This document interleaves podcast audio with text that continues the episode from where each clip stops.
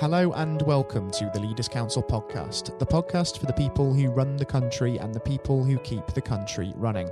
You join us on a sunny day here in the capital in a week where we're not quite sure whether a global pandemic or Russian interference poses a greater threat to the country. I'm sure time will tell on that one. I am your host, Scott Challoner, and each episode, I aim to bring together two unique perspectives on leadership. Later on in the programme today, we'll be joined by former England cricket captain Sir Andrew Strauss. But first and foremost, I'm delighted to be joined by Katherine Buchan, the director of Venue Search, a London based company which offers a venue finding service for firms wishing to organise all manner of events, including conferences, meetings, awards evenings, and more. Katherine, very warm welcome to you, and thank you ever so much for taking the time to join us on today's programme. My pleasure. Good morning, Scott. It's a real pleasure having you with us as well.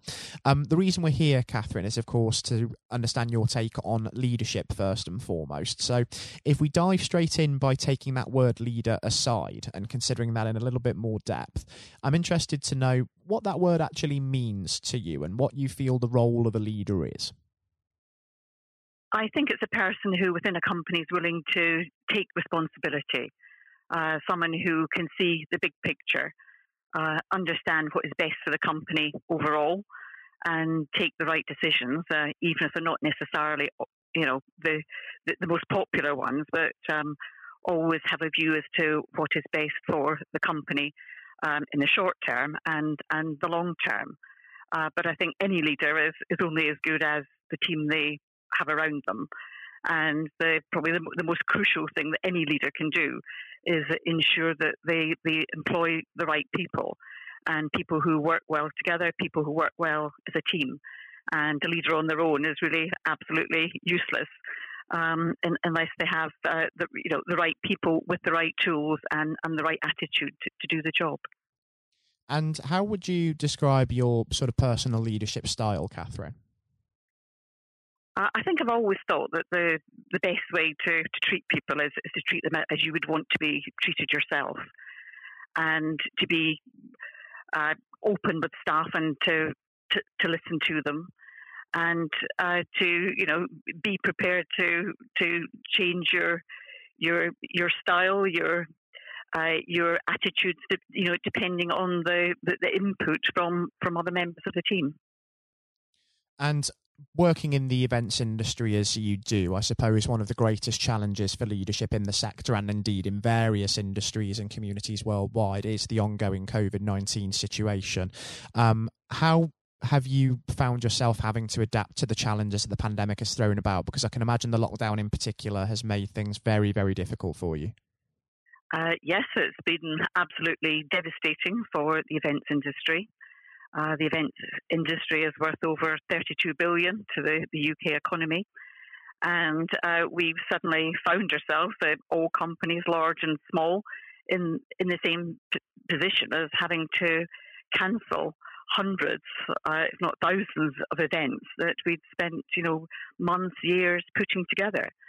Um, as we uh, as booking agents, we work in quite an unusual way in that we don't actually get paid unless an event takes place. We work on a commission basis. So we could have spent years working on, an event, which has now been cancelled, and uh, we, you know, we, we now don't get paid. So um, that's that's very tough to take, but it's, it's the way our industry works, and uh, we, you know, we will work that way again successfully in the future.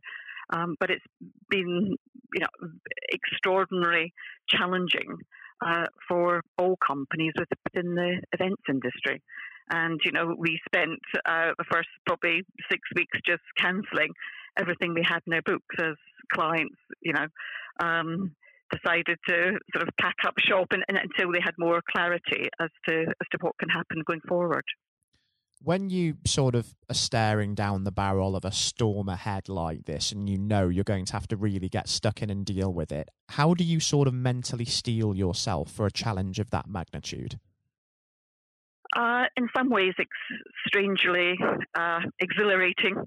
Um, I think for, for anyone in business, you uh, you know, if you've been in business for over uh, 32 years, as, as Venue Search UK has been, um, you, you think you've seen it all, and then suddenly, you know, something like a pandemic comes and hits you, and you think, oh, you know, how, how am I going to deal with this? And uh, your first thoughts are, are for your the staff and and uh, you know how, how, you're going to ensure the the company uh, continues without losing any staff and, and securing securing jobs, securing salaries, and also managing. You know, you, you also worry about your suppliers and your clients. We're, we're a very close knit community within the events industry. And uh, sort of, you know, when you're faced with a situation where you're getting constant emails saying, you know, venues are closing down, hotels are closing, uh, events cancelling, it's it's something that none of us have seen in our lifetime. Not none of us have experienced, and um, it really is quite shocking. But then you think, well, you know, we're going to have to deal with this. We've, as a company, we've lived through three recessions, and we've survived, and we've been stronger and so we we've just got to to deal with it. And you know, I, I think we have been lucky that you know that there has been more government support during this crisis than there than there has been in the past. Um, the events industry has been was uh, although we got the support obviously of furlough and, and different business loans that were available to all businesses. Uh, the, the, events industry itself uh, wasn't particularly mentioned, or when it was mentioned, I don't think it was particularly being referred to in, in terms of business events. I think when Boris Johnson referred to events, he was, um, and when he said he would he'd make an announcement about event, about events, we all assumed that he, was talking about business events, when in fact I think he was talking about more live events and cult, cultural events. So, so we did have to wait until last week to get any sort of clarity as to when events can take place again, which we now know will be from the 1st of October. Um, albeit on a trial a trial basis at first. So n- none of us really knows what you know what lies ahead, but um, you know we can now start planning for um, hopefully um, a prosperous future at some point that you know further down the line. And you raised the point earlier that one of the first thoughts that goes through your mind is not just the welfare of the business, but also the welfare of staff as well. And I'm interested to just hone in on that people management side of things for a moment, because mental health and well-being has really been at the forefront of the uh, the mind during this uh, pandemic situation, as we all know. And as a business leader, you have to put yourself um, on the um, the line basically and be the person that people can look to for inspiration, direction, reassurance when it's needed. But when you are the one running the business and almost you might need those things for yourself and there's nobody to look up to. Where is it that you look to for that inspiration as and when you feel you require it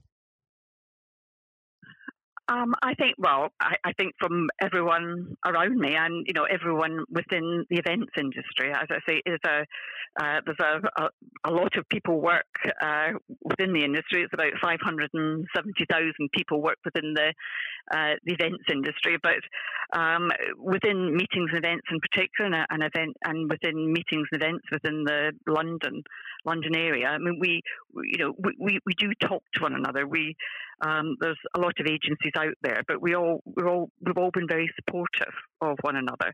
Clients are, are, have been very supportive. Venues, you know, our suppliers have been supportive, and and the, you know, there's been a lot on social media.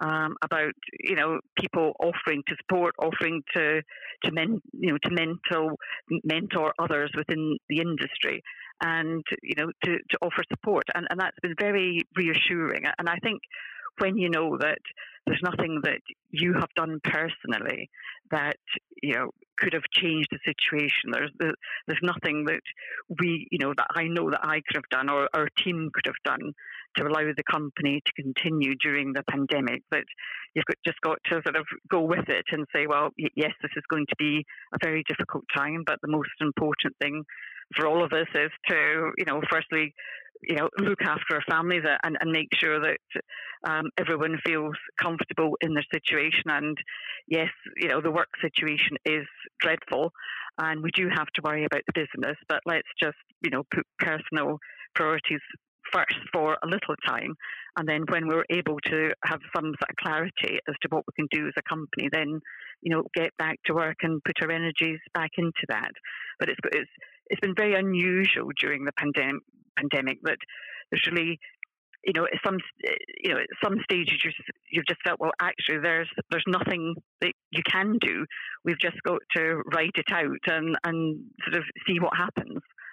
Um, but you mentioned mental health. I mean, that is extraordinarily important and something that the meetings and events industry has really picked up on on the the past couple of years, and there's been a lot of support for people within the industry who, who you know, have found things tough during the pandemic, but also prior to that. But I, I think as someone who runs a business, you you have to appreciate that uh, people's experience of the last few months has has been very different depending on their personal circumstances and how the pandemic has been for someone who lives alone is has been very different to someone who is you know spent lockdown with their family or other people you know have worried worries about children's schooling homeschooling lack of schooling not sitting exams or other people working you know worried about parents or you know relatives in care homes i think you have got to be very sensitive to the fact that um, while everyone has been very worried about their jobs and the future of their jobs, they've had an awful lot of other things to worry about as, as well in some cases. Mm, exactly right. And thinking now about the uh, the future, because we know we are going to have to adjust to a new normal for the uh, the foreseeable. Over the next sort of twelve to eighteen months, uh, Katherine, what do you think is next for you and for Venue Search and the wider events industry? And what do you hope to achieve as we adjust to these challenges? Uh, I think our, as a company, our main challenge really is to get back to the position we were in in, in January of this year. We were looking forward to a very busy, a very profitable year. Uh, we, had a lot, we had a lot of really good, exciting events happening. Um, you know, the, the business was in a very good place. Um, that has been wiped out. Uh, the, although can events can take place again from the first of October, there's there's you know a huge fear factor out there. So I think it will be a year, possibly even two years, before things go back to what was the normal at the beginning of this year. Um, I think everyone within, you know, the, the, team at Venue Search UK is hugely energized and sort of raring to go and, you know, prepared to work flat out to, to get back to, to where we, we were. Um, but it, you know, it, it will be difficult. It's, it's, it's going to be difficult for companies of all sizes within the industry. It's going to be very difficult for um, you know, a lot of venues. There are 10,000 venues within the UK. Uh, some of them will survive, some won't. There's you know, uh, 25,000 businesses in the UK um, uh, in the event sector. Um, I'm not sure how many of those businesses will, will, still be around in a year's time, in 18 months' time. Um, most of those businesses are, you know, SMEs. I think we need support. Um, we need more government support. Um, I don't think it's necessarily always recognised by central government. The the contribution that the events industry makes to the, the overall economy. But I'm absolutely sure that uh, everyone within the industry will, you know, be doing their utmost to to help uh, rebuild and to and to you know allow the industry to thrive and to ensure that we contribute towards the overall economy as as we have done in the past let's certainly hope that there will be some positive news to share on that front and that support that is needed will be forthcoming. Um, since we can only speculate on what may happen in the future at this point in time, Katherine, I actually think it would be wonderful, just given how informative it's been having you on today, to catch up and have you back on the show with us in a few months just to see how things are getting on at that point when hopefully there will be some more positive news on the horizon. Yes, I'd love to do that. Thank you. I think that would be fantastic. It's been a real, real pleasure having you join us today and a most insightful one for myself. And most importantly, Katherine, do continue to take care and stay safe with all still going on in the world at the moment because we're certainly not out of the woods with COVID 19 yet. Absolutely. Thanks very much, Scott. Good to speak to you. Thank you. Likewise, I was speaking today to Katherine Buchan, Director of Venue Search. And for those tuning in and listening today, do please continue to be sensible yourselves with the lifting of lockdown restrictions and stay safe because it really does help protect yourself and others and makes a real difference in saving lives. Um, coming up next on the programme today, um, I'll be handing over to Jonathan White for his exclusive interview with former England cricket captain Sir Andrew Strauss. Um, since retiring from playing, Sir Andrew has become the Director of Cricket for the England and Wales Cricket Board, but during his days as skipper, he joined an illustrious club of just three England captains to have secured the Ashes both at home and away in Australia, as well as racking up the second highest number of Test victories for an England skipper in history. I hope that you all enjoy listening just as much as Jonathan relished the opportunity to speak with Sir Andrew himself, and all of that is, of course, coming up next. Hello and welcome. I'm Jonathan White, and today we are joined by Sir Andrew Strauss, former captain of the England cricket team and former director of cricket at the ECB. Sir Andrew, thank you very much for joining us today. Real pleasure to be here. Thank you. It, the pleasure is all of ours. You know, and you've had a distinguished career, as I said, both on and off the pitch in English cricket, recognised not least with your knighthood for services to sport just last year. So congratulations on that. Yeah, thank you. Um, now there have been ups and downs in the career, like any career, including public and private disagreements with certain individuals. And on that front, I think what everybody wants to know. Have you finally forgiven Marcus Trescothick for giving you that stupid Lord Brocket nickname? um, well, my recollection was that it wasn't Marcus Trescothick who gave me that nickname. Ah. It was actually Mark Butcher. Uh, He's but, to blame. You know, I think there were a lot of people. It was the senior England teams at the mo- mm. at that time who wanted to sort of put me in my place and make sure that I didn't get above my station. So, um, thankfully, it didn't particularly stick, other than within those group of players. And you really did try and get on their nerves by getting above your station, because, of course, in your first outing, uh, you went on to score 112. Mm. Now, am I right in saying this, perhaps, that you only got there because Michael Vaughan did himself an injury?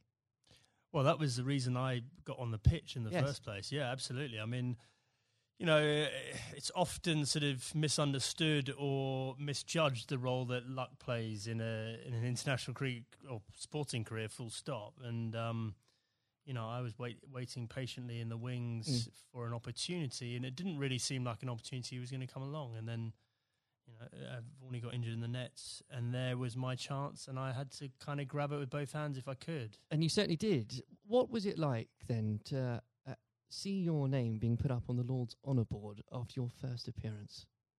Yeah, look, uh, I'd just been transported to a completely different world almost. I'd been, I was a Middlesex player, I was mm. captain of Middlesex. All my focus was on helping Middlesex sort of win the championship and whatever.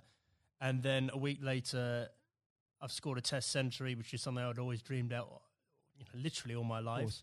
And then the thought of doing it at Lords in your first Test match. I mean, it was literally the dream. So, and then suddenly I started thinking, wow, hold on, potentially I've got a whole England career ahead of me and everything that entails. So it was a real shock to the system. Um, but I suppose what I was grateful for was that I was rel- relatively old, probably not the right way of putting it, but I was 27 years of, of age I was pretty comfortable with my own game, and I was also, I think, mature enough to understand um, that this was a great opportunity for me, but not to get carried away with it, which is unfortunately what happens with a lot of younger players. Without a doubt, and I think in those early years of your career, it's so important. I think you'd agree, especially when you're learning from other more experienced people. And this can be true of any field, whether it's sports or politics or business.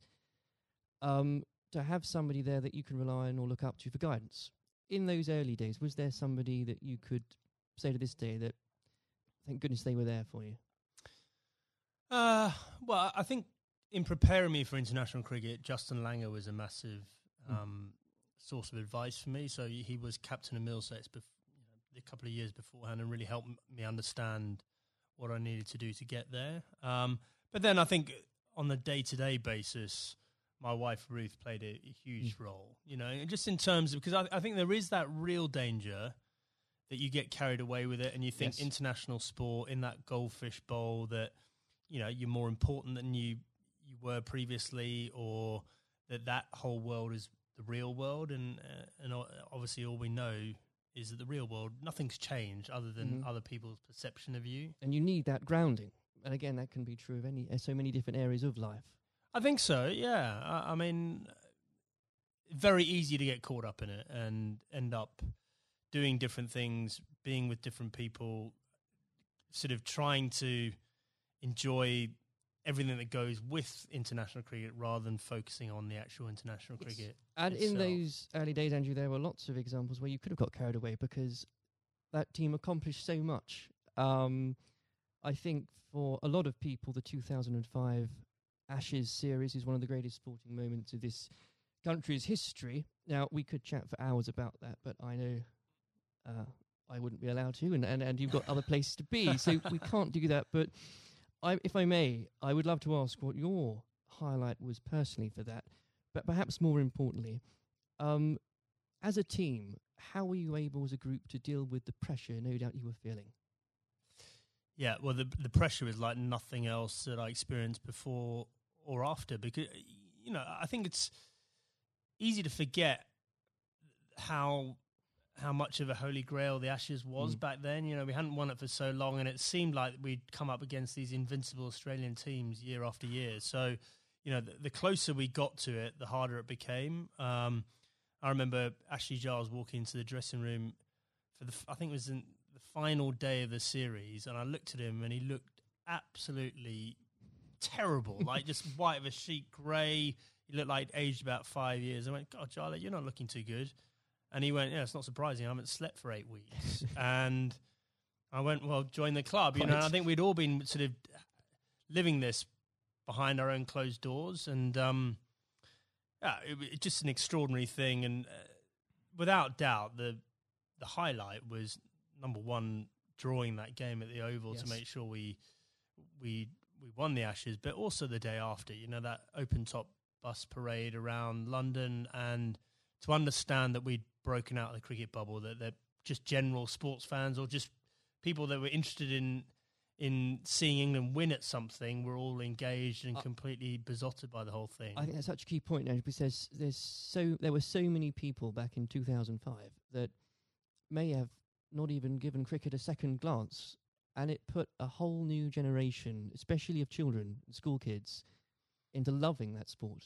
And so beyond the actual competition itself, what a fantastic thing to be able to say was accomplished for, for absolutely. Uh, uh, everything you say there is absolutely right. Like we, we just sort of opened the doors of cricket to a whole new generation. But probably more importantly, it was the one and only time in my life that I got papped outside a nightclub that night when we were celebrating. You know, I felt like I'd really arrived as a celebrity. Yes. it only happened for that one night, unfortunately. But I, I, did ask for a highlight, and if you didn't perhaps give a specific one on the pitch, uh, uh, so I would suggest perhaps that catch at Trent Bridge. No, no, no. I mean, the, the catch at Trent Bridge was, uh, you know, you see a ball, you stick out your hand, and it goes in. I think um, my personal highlight was I scored 100 in that fifth Test yes. match under real pressure, and that that was one that, you know, that that wasn't a moment. That was a, a number of hours, and I had to dig pretty deep to do that. Now, obviously, not that long later, uh, and you were lucky enough and privileged, I'm sure, no doubt, to serve as captain. And whether you like it or not, you become the focal point of criticism. Uh, you were looked on, up to, and relied upon to be strong, especially when the going gets tough. You become a leader in many senses of the word. Uh, during your time as captain, what qualities does one require to fulfill that role? um, well, a fair amount of resilience for starters. You mm. know, you're absolutely right. You, you know, I, I, remember when I got the role, it, it, did feel like biggest sort of poison chalice of all time, and the you know yes. sort of a litany of England captains had sort of been churned up by the job prior to me taking over. So th- there was that sort of realization this is going to be a tough thing to do, um, and you're going to have to dig pretty deep. But I think actually the most important thing was sort of just pushing all that noise to one side and just clarifying, okay, if I'm going to do this job, what is it that we really want to achieve out of this? Mm. And so you, th- suddenly that becomes a bit more exciting and a bit more enticing. The idea of, well, we can do something that's never been done before here, and I've got the opportunity to to play my part in that. So, um, you know, I think that w- that was a big part of it for me. Um, you know, I think a lot of those qualities around leadership I don't think you know you have them until you're in that situation. Absolutely. It's very hard to prepare yourself properly for those sort of situations. Um, and when managing a team, uh, you're required to manage, of course, what some people could call big personalities. Others could use different, shorter words. How poisonous can it be, players, when players, and indeed, and this applies again to so many different areas of life, when individuals um, think they are perhaps more important than than a team? Well, I, think probably worth broadening out that a bit. You know, I, I think there there are all sorts of different people that you have to um, sort of contend with in a team environment, and uh, the job of the leadership or the management is to tr- to try and sort of gel them all together and get them bought into what you're trying to do and whatever. So, you know, th- there are some people that are a bit more self-absorbed. There's some people that are slightly more maverick in the, the way they they view the world. Um, there's some people that are very quiet. Uh, there's some people that are, you know, p- perhaps very worried about what might go wrong. And so you've got to try and Mm. understand all these people individually and try and get the best out of them.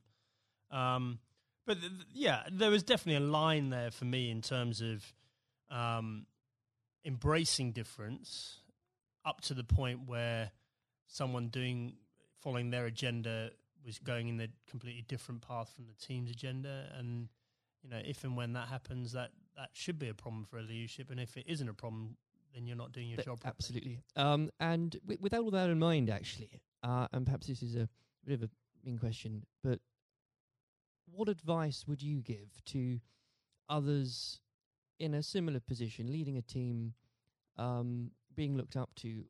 What would be the key advice you'd give to them, and that you couldn't really do without it? just generally about leading I a team think so, okay uh, number one thing about leadership i'm absolutely certain about this is that the people you're leading need to know that you care about them Mm. and if if they genuinely believe you've got their best interests at heart they will forgive all sorts of other inadequacies you might have and i definitely had many um, because they, they'll know your heart's in the right place and they uh, they'll feel comforted. There'll be a degree of sort of psychological safety or some or whatever it might you might term to to make sure that the, the team comes together when the going gets tough. If they genuinely don't believe you care about them and you're in it for yourself, um, doesn't matter how charismatic you might be. It doesn't matter, you know, how gregarious and and how um, impressive you might be as a person. They will be wary of you, Mm. and they will start looking after their own interests very quickly. Um, now, in 2015, obviously, you were appointed as director of cricket at the ECB. Uh, you took some pretty uh, major steps early on. Um, you brought in Trevor Bayliss as coach, was was brought in. Um, you put a much greater emphasis on limited overs cricket. Now, in the abstract, what had you identified that needed to be changed um, for English cricket, and were there qualities that you had developed, you'd found out you had as England captain, that you were able to bring over to the job? Um, okay, so the first thing was we had this unbelievable opportunity of the World Cup on home soil in Yes. 2019. Uh, I was, firstly, I was sick and tired of watching us make the same mistakes in World Cups, and this includes my time as captain. We just kept on sleepwalking our way into it and pretending everything would be on the all right on Mm. the night, and it never was. Um, and so I definitely made it our priority to win that 2019 World Cup. I thought that was more important than anything else that was going to be taking place in my tenure. Um, and I knew in order to do that, we had to completely shift our perception of white ball cricket. Quite a radical shift from what we, we, what we were coming from. Yeah, but Hmm. the rest of the game had moved on, Yeah. and the rest of the game had understood that white ball cricket was playing an increasingly important role in, in both financially, but also in in terms of players' focus and interest. Um, and we had to move. In fact, we didn't have to move at times. We need to get ahead of the time. So, you know, we had to completely shift our both our philosophy, but also the way we played in order to do that. Um, and I was very lucky uh, having both Trevor Bayliss and Eoin Morgan, who were prepared to sort of role model that and lead that through. Um, and the second part of your question around what had the England captaincy sort of done to prepare me for the role? I, I think I was comfortable leading. I was I knew the environment. I knew what I was getting myself into, and, and in the early days, I could leverage some of the relationships that I had with the players. But actually, I found it a very different challenge because you are so so far removed from what's going on on the ground, Right. and so you know you're relying on other people to have to you know buy into what you want to happen and then do it themselves, Mm. and often you know in different time zones in different parts of the world. So that was that was a very new experience for me. Well, I think the strategy paid off, and uh, I don't know about you, but when watching that World Cup final again, as so many people did in this country, it's once again inspired another generation of, uh, especially school kids who again might not have given cricket a second look, who have now become avid cricket fans. I know of some, and, and what what a wonderful thing that must be. Yeah, it was an incredible day, wasn't it? I mean, I think in our vision, like when we're talking about the opportunity of winning the 2019 World Cup, I had this vision in my mind of Lords on a sunny day and a close finish and the incredible kind of, you know, emotion that went with it. Mm. No one could have dreamt no. Uh, how it played out. I've never seen anything. I've never seen a game of cricket like that in my whole life, and for it to be the World Cup final was quite extraordinary. I know some fantastically avid cricket fans who were googling there and then what exactly the rules became because I yeah well so was, was I yeah. actually yeah absolutely um now in your in your wife's memory you established the Ruth Strauss Foundation last year uh, in doing so whether you'd admit it or not yourself and the foundation has become an inspiration to thousands husbands and wives mothers and fathers sons and daughters please do take some time if you wouldn't mind and you to explain to the listeners the work the foundation does and and what it's been like to lead a project like that. Yeah, thanks. Um, well, look, I mean, we obviously had a very tough journey as a family. First of all, Ruth being diagnosed. Ruth was someone that was always well. You never think she was going to be someone that was sort of laid down by cancer. And for us to find out that she had lung cancer was mm. extraordinary. She'd never smoked a, a cigarette in her life and I think we all had this perception of lung cancer being a smoker's disease. Um, and so, just uh, having gone through the experience, and obviously some very low times, and us coming to terms with the fact that that Ruth had stage four cancer and she was going to die, um, we learned a lot in that process, and and thankfully we had time for me to speak to Ruth before she died about legacy and what we could do to make something positive come out of you know this experience we'd all been through and so after she died in December uh, 2018, uh, I came back and launched the foundation with two f- focuses. Number one, to fund research into these rare forms of lung cancer. These mm. are the non-smoking lung cancers. Um, five to seven thousand people each year in this country are diagnosed with these. No one knows why they're getting them, um, but they're on the increase, and it's women young women that are affected more than men. Extraordinary so, numbers. Yeah, I mean, it, in the list of top ten cancers, it's number eight. Rare forms of lung cancer, number eight. So it's not really rare. It's probably a misnomer, but it's um, yeah, we're really lacking in funding and understanding. And then the second element, and probably this is in some ways more pressing, is um, to help.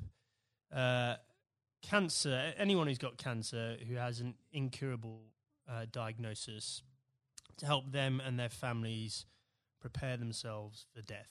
Mm. And so, in order to do that, we need to be able to find ways of them having open conversations with each other because if you do this well, it should help the bereavement afterwards if you're well prepared for it. It's not something people like to do. I was very lucky that Ruth wanted to do it. Um, but also, we have to have that debate about about the taboo of death, and yes. you know, effectively, how uncomfortable we are talking about it, and certainly how bad we are preparing for it. If you if you think for a moment about antenatal classes before you have your mm. baby, like how we're preparing you for the how your life's going to change, and we do nothing around death, even though we're all going to experience it in one shape, way, shape, or form. And um, you know, we, I think as a society we need to be better than that. We, we've come a long way in so many different areas, and especially around mental health and we can do better about death. There's no doubt about it. Well, I think the, the, foundation is leading the way in breaking taboos on that front because they need to be broken. Um, uh, I know they've got the foundation is going out some events later this year. So if you could tell us about some of those, that would be yeah. So the I mean we've got a couple of big ones coming up. So uh, the Westminster Mile, which is a very inclusive. If you're thinking about think about a marathon, but just think about just doing a mile of a marathon rather than 26. Sounds ideal. So we've got grandparents, we've got little kids, we've got people pushing prams so that we're going to get as many people as possible to play their part in that and raise some funds. Um, we've got the Red for Ruth Day at Lords again, so that was an incredible day for us last year. You could, you, whether you were there or not, especially if you were there, I mean to say, but whether it was the photos in the papers the next day, what an extra! I think it was the fifteenth of April, wasn't it? What an extraordinary day, and what an overwhelming day that must have been for you. Yeah, absolutely. Well, I mean, you know, an Ashes Test match is a big day anyway, Yes. and then f- for us to have that extra element of the the Red for Ruth Day and to see the the wave of support, you know, it's probably it was just I myself and the boys were incredibly profoundly affected by that uh, in a good way. You know, we felt so much uh, love and support there. And then the foundation is directly benefited hugely by the, the funds raised. And um, we want to take it up a gear this year and, and make it more of a community thing, not just the, the day at Lords. Um, I even saw some of the stuffiest members of the MCC, Andrew, wearing red. Uh, wearing red. So, it, what, what an extraordinary thing! yeah, well, a lot of them wear red trousers They- no, anyway, I think. But um, no, it, absolutely, you know, they, they were right behind us, and um, you know, we, we really want that to be something that's embedded in in the English summer, uh, just like the McGrath Foundation Days Yes. in, in Sydney in Australia. Well, it's been a complete inspiration, um, and uh, I very much hope we can talk about that perhaps late in a few months as well. Absolutely. Um, before we go, as I'm conscious of the time, we uh, it's also an exciting year for domestic cricket, um, not least uh, because of the introduction of the hundred, not without its critics. I should, Andrew, I know you're uh, a big proponent of it. Um, the blast has clearly shown um, that the short form of the game has brought cricket to a new and growing audience, exciting games. Uh, what do you say to those that ask, why do we need the hundred as well? Uh, well, so the hundred is the most important uh, step forward in domestic cricket in this country ever, and the reason for that is that increasingly, well, there's two things. First of all, we need to break out of the cricket bubble. So the blast followers tend to be the same people that follow other cricket, Right. and therefore, you know, that's a small audience and potentially a, a declining one over time, even though the blast sales are increasing. Uh, we need to break out of that and try and get more general sports fans into cricket. Um, but more importantly, um, just the the way the tournament's set up and it's one day, one game a day over a six week period, broadcasters will pay money for that, and therefore what we're trying to do is re- reduce our reliance on international cricket paying all the bills. If you think about Test cricket and some of the issues around the world, we just can't rely on that money coming in Mm. to fund the game. So we need to find another way of doing that. Um, I- just think it's going to be an incredible success. I'm so excited about it. I know there are people that are worried about it, but in two or three years' time, um, you know, we're going to have our own uh, short form tournament that will rival the Big Bash, and we'll be moving towards the IPL. And those are yeah, those are two enormous events out there, and we can have our own version of that ourselves. I can feel your enthusiasm for it. As a as an Essex fan, I, I'm still stumped as to. I think I'm going to have to choose between either supporting a team based at the Oval or a team based at Lords. And I, I I'll, I'll get over that, but I'll I'll yeah, have to do well, it. surely it's got to be the Lord's one, right? Uh, sh- sh- of course. Yeah. um, Sanju, it's been an absolute pleasure discussing that and everything else with you today. Thank you very much. Cheers. This has been the Leaders Council podcast. Thank you for celebrating excellence in leadership with us. I've been your host, Scott Challoner. Until next time, goodbye. Thank you for listening to our podcast. The views expressed within the podcast do not reflect the views of the Leaders Council of Great Britain and Northern Ireland, its parent company or subsidiaries, members of staff, or other guests of any other person therein associated.